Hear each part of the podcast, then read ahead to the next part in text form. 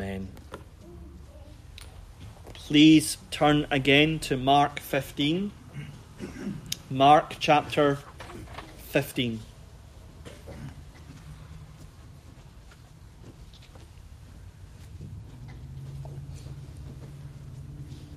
Looking at verses 33 to 34. When the sixth hour was come, there was darkness over the whole land until the ninth hour and at the ninth hour, Jesus cried with a loud voice, saying, Eloi, Eloi, Lama Sabachthani, which is being interpreted, My God, my God, why hast thou forsaken me? Ordinarily, in a communion season, the ordinary preaching schedule stops for a week so that an appropriate text on the atonement may be expounded. But in God's good providence, our next sermon in the Gospel according to Mark is the very pinnacle of the atonement. my God, my God, why hast thou forsaken me? This is the Mount Everest of Christ's sufferings. There's nothing higher and nothing deeper and nothing richer. All the revelation of the atonement is important. The physical sufferings, the theological understandings of propitiation, reconciliation, and redemption, the Old Testament types these are all important and essential. But here's the depths. This is the heart, the heart of what Christ suffered to save his people from their sins. This means we must approach this text with fear and trembling. We need to be precise and exact with what we say. And we must hear the word with all due reverence. And we'll endeavour to do that by the grace of the living God. Here I want to focus on three things one, the darkness, two, the cry, three, the faith first of all, the darkness. Jesus Christ hangs on the cross at 9 a.m. in the morning. and from there, the charge is placed over his head. He's numbered with two thieves, to violent insurrectionists and all kinds of people pass by and mock and laugh at him. But then verse 33 says, It is suddenly dark. When the sixth hour, that's 12 noon, was come, there was darkness over the whole land until the ninth hour. What is this darkness? Luke chapter 23, verse 45 gives us a brief explanation. And the sun was darkened. This is no solar eclipse. It's Passover, and Passover happens on the 14th of Nisan, which is the full moon. And an eclipse occurs for a matter of minutes, not hours. This is no natural phenomena. This is a supernatural act of God Himself. The God who caused the sun to stand still for a day in Joshua chapter 10 is the God who supernaturally darkens in Mark 15. What is the extent of the darkness? Over the whole land from 12 noon to 3 p.m.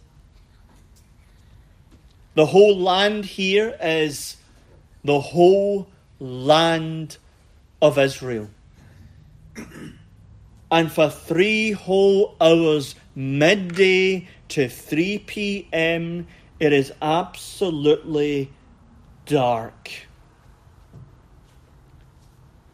Why did God darken the land of Israel for three hours? Darkness is the sign of God's judgment against sin.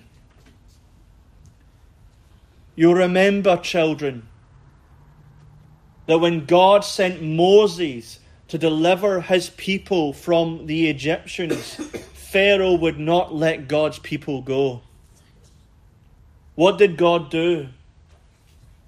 He sent ten plagues. And what was the ninth plague to show God's judgment? Darkness. Exodus chapter 10, verse 21 the Lord said unto Moses, Stretch out thine hand toward heaven, and there may be darkness over the land of Egypt, even darkness which may be felt. And Moses stretched forth his hand toward heaven, and there was a thick darkness in all the land of Egypt three days. And in Amos chapter 8, God's people are breaking the covenant, they're sinning, they're complaining about the Sabbath day. We want to buy and sell. Why do we, for 24 hours, not have to buy and sell?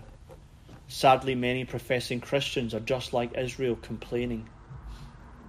And God comes and says, I am going to judge you and then he reveals in his temporal judgment of Israel the eschatological judgment, that is, the last final judgment of Israel, which speaks of the last days.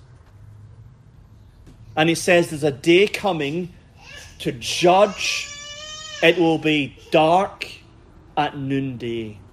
Amos 8 9. And it shall come to pass in that day, saith the Lord God I will cause the sun to go down at noon, and I will darken the earth in the clear day. And in Mark chapter 15, it is that day. Darkness over the land for three hours because God's judgment has come. But who is being judged? There's a subordinate and a primary. The subordinate is Israel, God's covenant people.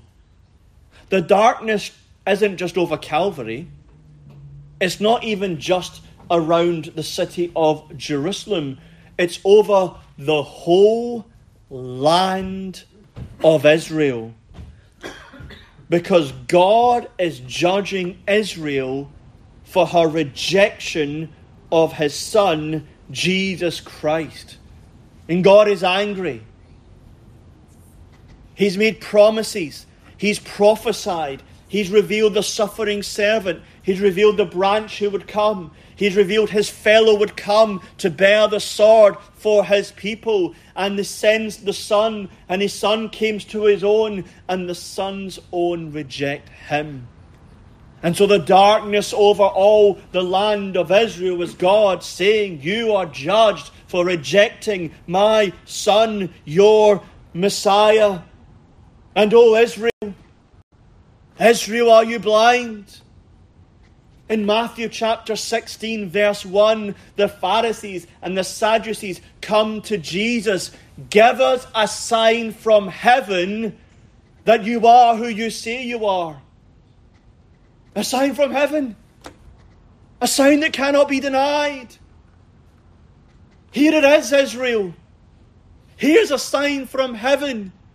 In the full moon, in the noonday, darkness over the whole land for three straight hours. It's crystal clear. And they still will not see. Because the darkness of the land reveals the darkness of their soul and the blindness of their state. And this is why Christ, on the Via Dolorosa, the way of sufferings, he turns back to Israel in Luke chapter 23, 29, and he says, Oh, Jerusalem, Jerusalem Oh, how I was willing to save you and gather you as a hen gathers her chicks, but you were not willing. And now there's a consequence. Behold, the days are coming in the which they shall say, Blessed are the barren, and the wombs that never bear, and the paps that never gave suck. This is AD 70. This is the fury of Rome descending upon Jerusalem. And it's a curse for you to have an infant child because you cannot flee as you can without a child in your arms. And they will slaughter you and destroy your temple. And this is God's righteous judgment over you. No more temple, no more sacrifice, no more priesthood. And for 2,000 years, Israel has been darkened.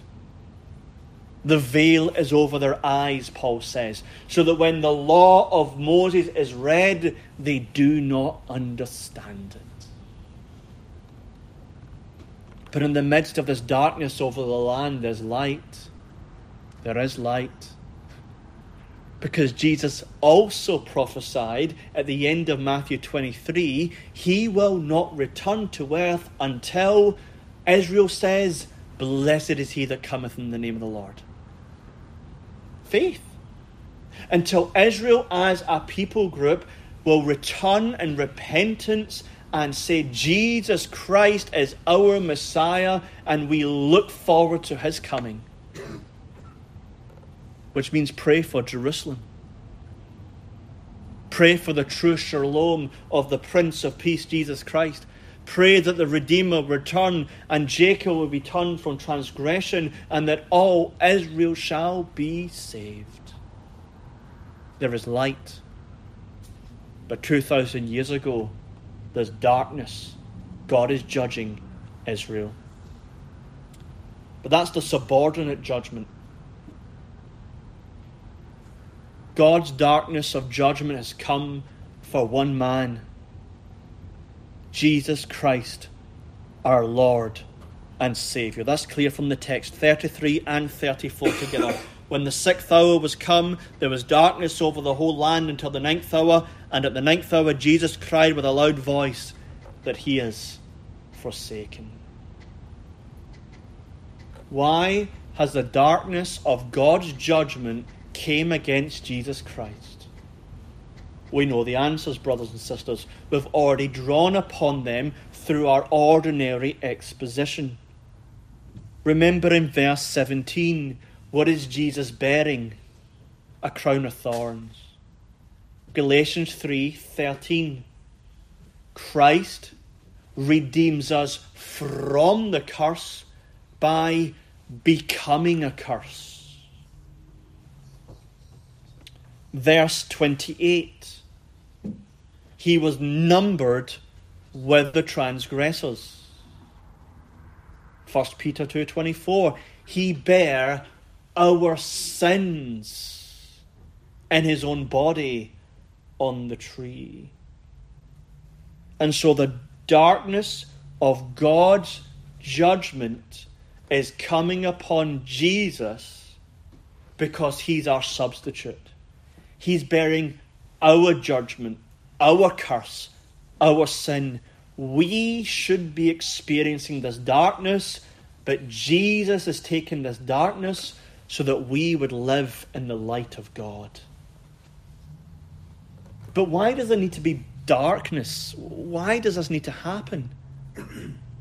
It's because it's a public judgment. Everyone in the land can see there's darkness. Why is this important? R.A. Finlayson was a, a well known theologian and preacher in the Free Church of Scotland in the 20th century. And he gives the illustration that when there is suffering, we're always given the due of private suffering.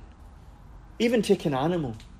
Uh, if you have an animal uh, or wild animals, when they're injured, when they're suffering, when they're dying, they always go away from the herd to suffer and die alone. And as human beings, when we suffer or when we're dying, we want to do it with the dignity of our own private state. And even the media, which can be so cruel to people at times, and they can harass people Yet, if there's a celebrity who's genuinely suffering and dying, they will leave them alone for the dignity of suffering. Why can't Christ just suffer alone? It is because sin is a public defiance against God. And so God must judge sin publicly. And so God is coming in full, tangible view that He is publicly offended by sin and He is publicly judging sin. And this is why there will be a judgment day.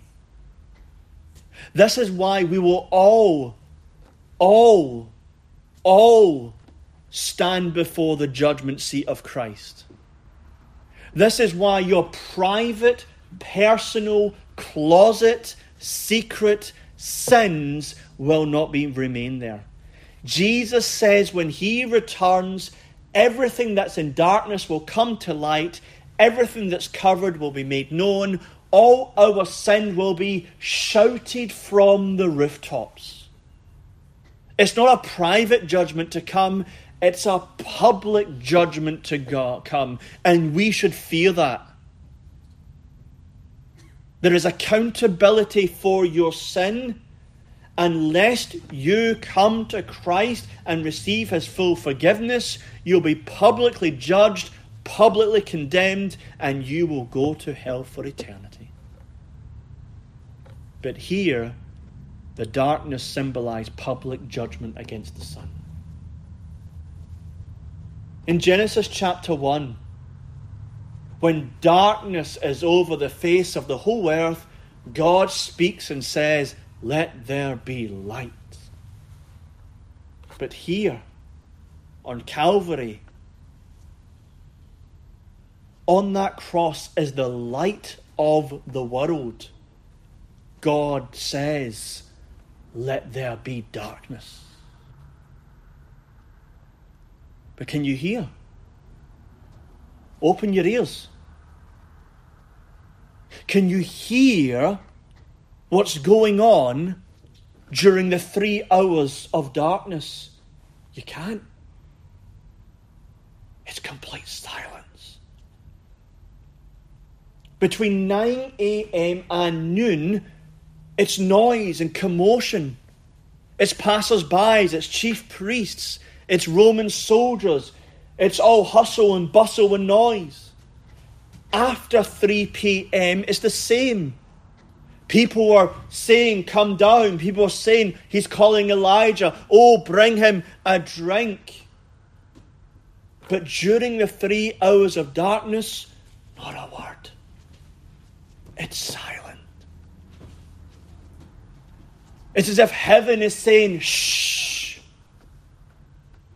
Be quiet. Don't speak.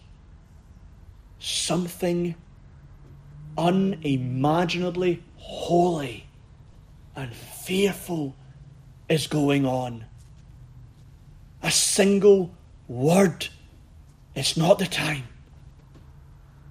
Because for three whole hours in the darkness, it's God and the Son alone in judgment. what's happening? What's happening in this darkness? R.A. again. There is a wonderful phrase in the liturgy of the Greek church which says, By thine unknown suffering, Lord, deliver us. Unknown and unknowable. We cannot even begin to comprehend the magnitude of the judgment that's going on for three hours between God and Jesus.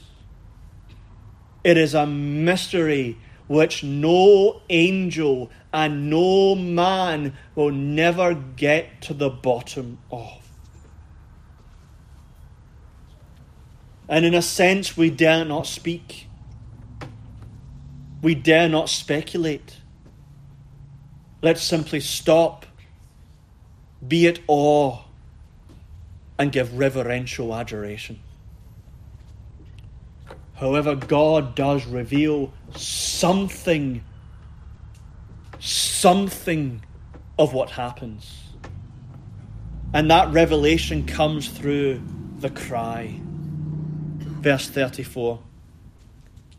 And at the ninth hour, Jesus cried with a loud voice, saying, Eloi, Eloi, Lama Sabachthani, which is being interpreted, My God, my God, why hast thou forsaken me? It is now 3 p.m. It is the climax of the darkness. And Jesus Christ cries these words. It is a citation from Psalm 22, verse 1. But do not misunderstand the citation. Jesus is not quoting Psalm 22, verse 1, because he just needs something similar to express himself like we would. Sometimes we don't have the words to express ourselves, so we use a psalm or a quote from someone else who is more eloquent. That's not what's going on here. The very words of Psalm 22 are the very experiences of Christ on the cross. Remember 1 Peter chapter 1 verse 11 that the spirit of Christ was in the prophets testifying of the sufferings of Christ. So the Holy Spirit who eternally proceeds from the Father and from the Son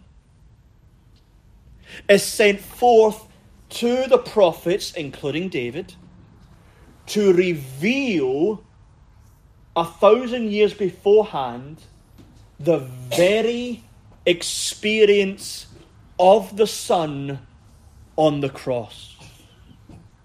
So Jesus is not quoting Psalm 22 because he needs similar language to express himself, but these are the exact revelation of the heart of Christ. It is as if Christ on that cross, if he could, could write a personal diary of how he's feeling. And that personal diary is Psalm 22. That's why it's foolish for anyone to say we cannot sing Psalms because they're not Christian enough. Can anyone write a better song on the cross than Jesus? Can anyone express how he's feeling and suffering on the cross better than the Lord of glory himself? The best hymns are the hymns of Christ in the Psalter. But here it says, Why, my God, my God, why hast thou forsaken me? Now, don't, don't misunderstand this. This is not Jesus perplexed or ignorant. Like, why is this happening? He knows what's happening. Uh, you read Matthew, Mark, Luke, and John, he's been telling us all along for the last three and a half years. He has come to be the ransom for many. He already knows why. It's because he is the substitute for sin. The language of why in the Psalter is the language of complaint. Psalm 2, verse 1 Why do the heathen rage? Psalm 10, verse 1 Why standest thou afar off, O Lord? Psalm 88, verse 14 Lord, why castest off my soul? It's the language of complaint.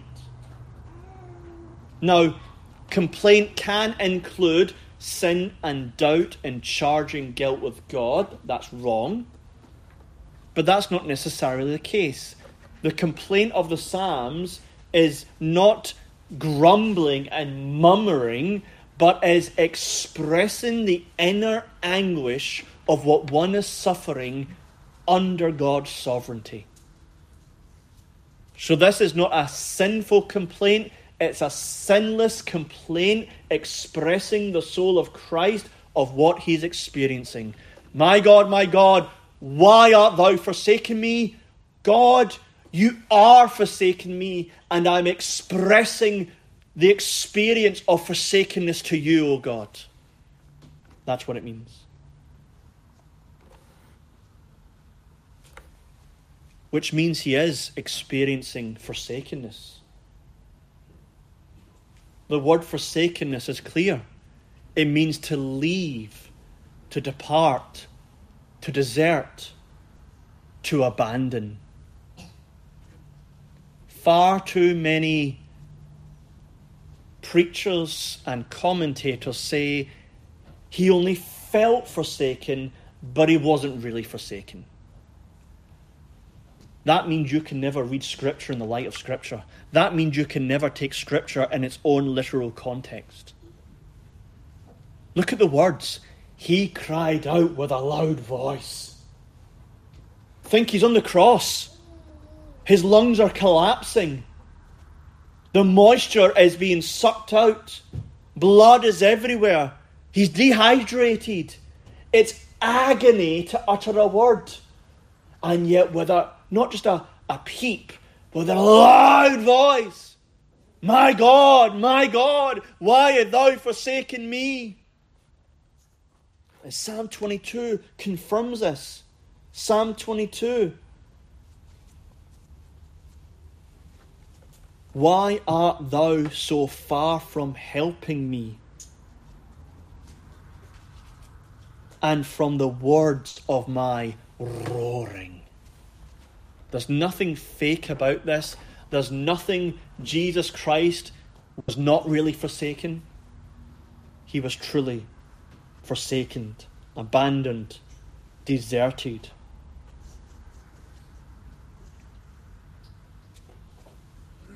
Which reveals the most agonizing experience of Christ on the cross was not physical. It wasn't the beatings, it wasn't the flagellation, it wasn't the spitting, it wasn't the nails, it wasn't the crown of thorns. There is no cry from Jesus for any physical suffering. But when it comes to being forsaken, then he cries. Isaiah 53, as we read earlier, it pleased the Lord to bruise him. He hath put him to grief when thou shalt make his soul an offering for sin. As John Flavel famously said, the sufferings of the soul were the soul of his sufferings. And you should know this to a degree, brother and sister. Spiritual suffering is much more painful than physical suffering. Being beaten, battered, and bruised is nothing compared to being abandoned by a sibling or a family member. What's worse, physical torture or losing a loved one? Spiritual sufferings are greater than physical sufferings. But what exactly do we mean he was forsaken? To answer that, first of all, we have to begin who? So many preachers pass over this. Who? And nature is not forsaken. A person forsakes a person. My God, why art thou forsaking me? Who's the person? He is the Word made flesh. He is God manifested in the flesh. He is the Son of God incarnate. The He is God. God is forsaking God. Someone may distinguish that the Son is being forsaken according to the human nature, but the human nature isn't being forsaken. He is being forsaken. God's being forsaken of God. God the Father is forsaking God the Son. You deny that, you've denied biblical, orthodox, Chalcedonian Christology. This is why it's a mystery. This is why famously Martin Luther was meditating and studying Psalm 22. And he was in his office. And for hours and hours, the, the maid would come in to see if he wanted anything, and he would silent and didn't express a word. And so, after hours and hours, a maid finally came in and he just uttered, God, forsaken of God. Who can understand it? But it is God the Father forsaking God the Son. We miss this, we miss the depth. Secondly, what the forsakenness is not. What the forsakenness is not. There's so much error out there. It is not that there is a separation in the Trinity. There is no separation in the Trinity. God is one simple, undivided essence. It's not the Father's part of God, and the Son is part of God, and the Spirit is part of God, but the Father is the whole undivided essence. The Son is the whole undivided essence. The Spirit is the whole undivided essence. There is no separation in the Trinity. Neither does it mean there's a separation between the divine nature and the human nature in the person of Christ. That would mean there's no mediator. That means we don't have a mediator who's both God and man dying for us, and we would have no salvation. Neither does it mean that God was absolutely absent from Jesus. 2 Corinthians chapter 5 verse um, 19 God the Father was in Christ Jesus reconciling the world to himself. So God was present. Hebrews chapter 9, verse 14, referring, uh, there's a debate between it's the divine nature or the Holy Spirit, but for now we'll take it as the Holy Spirit, that Jesus Christ offered himself through the eternal Spirit. The Holy Spirit was present upholding him. So God is not absolutely separate from the Son. And lastly, neither does it mean that God the Father stopped loving the Son. John 10:17 is very clear. Therefore doth the Father love me, because I lay down my life for my sheep. And that love is the love of complacency. It means the love of delight when someone is obedient. Which means on earth, according to God's love of delight, God the Father loved the Son and delight the most when he was on that very cross, being forsaken for his sheep. So, what does it mean? God forsaking the Son means that the Father punishes Jesus for our sins by leaving him to suffer under his infinite wrath without mercy or any sense or manifestation of comfort and love. That's what it means. God, forsaking God, means no manifestation of comfort and love, no sense or feeling or experience of God's presence, love, and comfort. And that is astounding. The nature of the Father is the same nature as the Son, consubstantial of the same nature. This means Jesus' own Godhead gave him no comfort or no sense of love or presence. That's a mystery. His own divine nature gave no sense of love or comfort to the Son.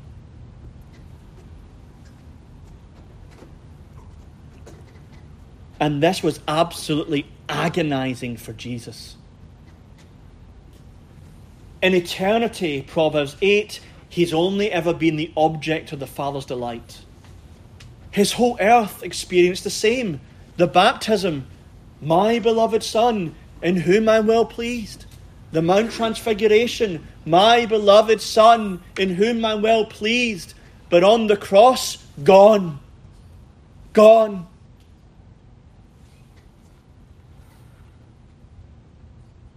He feels the abandonment of any sense of love or comfort or presence. This is not a sinner who sometimes has the presence and not has the presence, sometimes has the felt love and sometimes does not have the felt love, like you and me. He has never experienced this before and he feels the pain of it. Secondly, it means no mercy. He's always been preserved. In John chapter 7, in John chapter 8, and in Luke chapter 4, there are four examples when people tried to kill him and stone him and arrest him, and they could not do it. Why? Mercy. God's mercy was with him. But it says the hour had not yet come.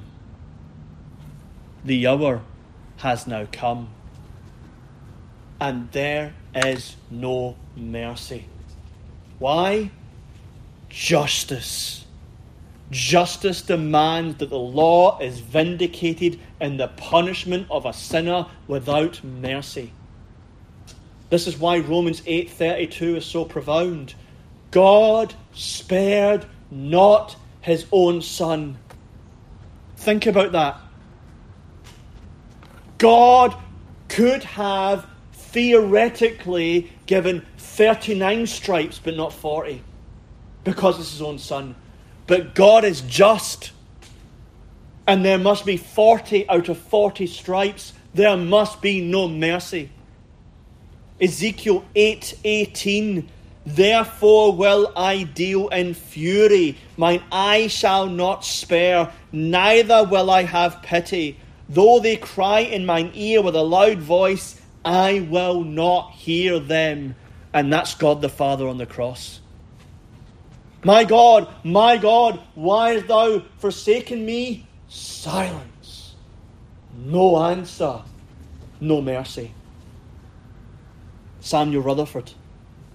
Christ got justice and law and no mercy. Under desertion Christ could not get a blink or word from the Father. Nay, I say more. God might not, he could not, as law went then.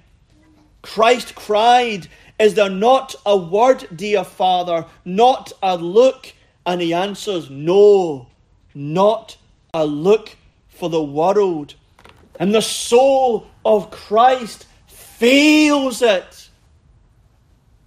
The anguish and the sorrow. This is why Gethsemane is so profound. My soul is exceeding sorrowful unto death. He wasn't under the wrath then. He was only looking at it. And if only looking at it, his soul is exceedingly sorrowful unto death, how much more in the fire of desertion? And then, thirdly, of course, infinite wrath. Jesus does not pray, My Father, but my God. You read Matthew, Mark, Luke, and John, never, ever, ever does he address God as God. He uses the word God, but he never prays to God as God. It's always my Father. Here it's God. Why is this? Because in the experience of Christ, the purity of God is before him. Psalm 22, verse 3 confirms this. My God, my God, why hast thou forsaken me? But thou art holy. Holiness without mercy. Holiness without grace. Holiness without any manifestation of love. Pure, unadulterated, bright, burning, consuming holiness. Do you want to know what Jesus experienced? Isaiah 53 The Lord hath laid on him the iniquity of us all. Psalm 5, verse 5 Lord, thou hatest all workers of iniquity. Jesus experienced the holy hatred of God against iniquity. This is what your Savior is experiencing for you. In Genesis chapter 3,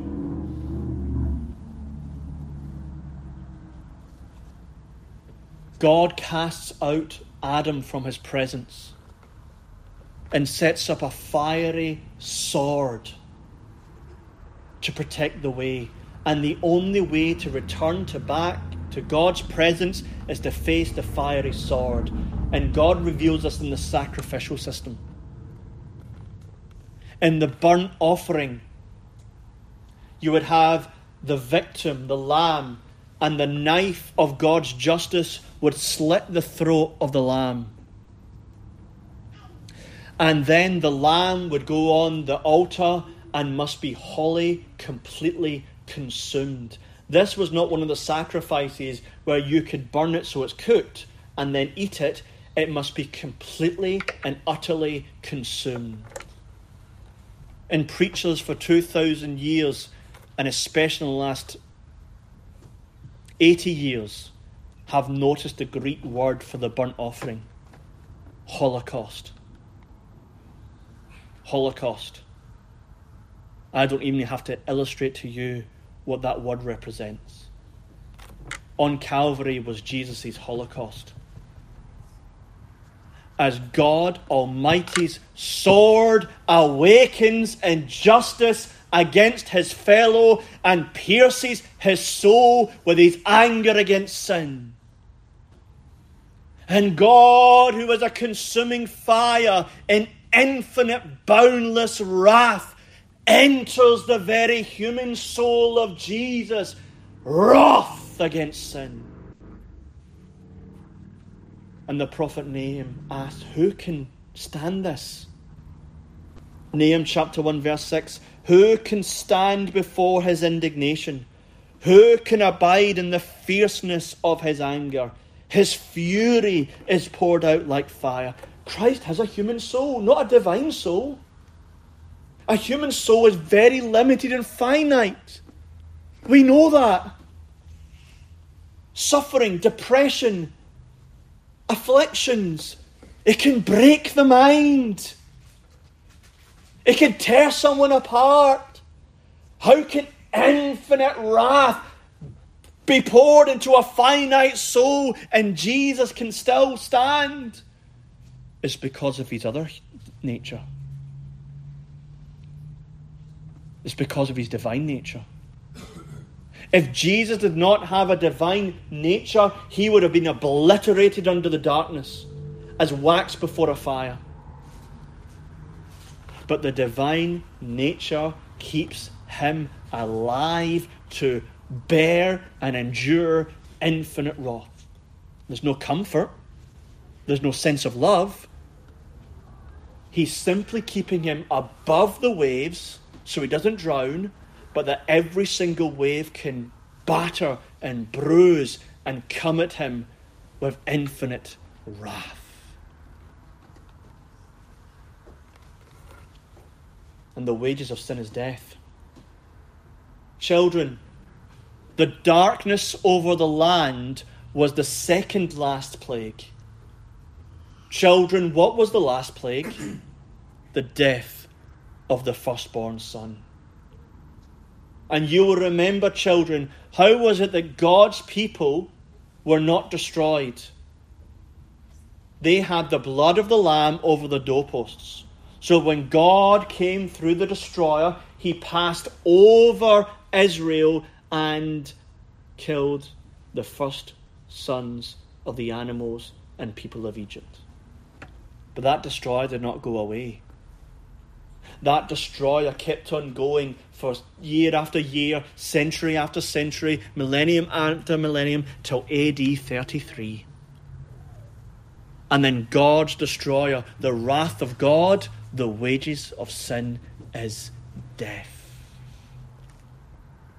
Death. This is all what your Christ has experienced, forsaken of God. But thirdly, the faith in this experience of unimaginable forsakenness, there's no sin, there's no doubts, there's only faith. My God, my God.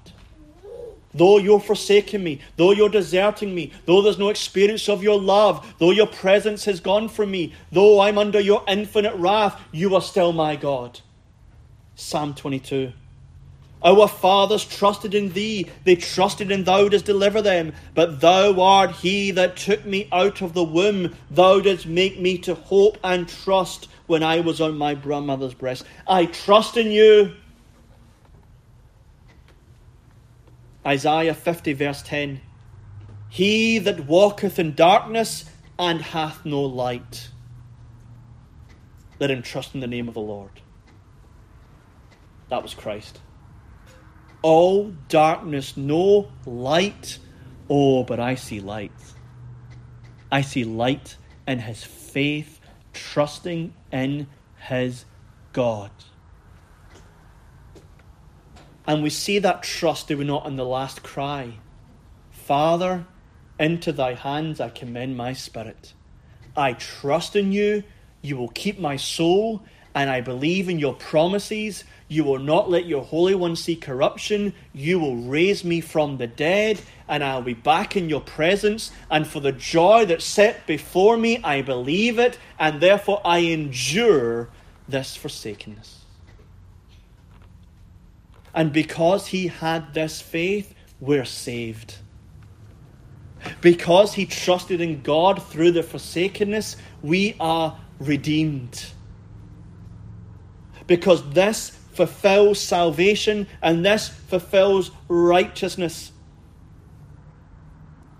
And because Christ believed, this means we who should be forsaken of God for all eternity are brought back into his presence.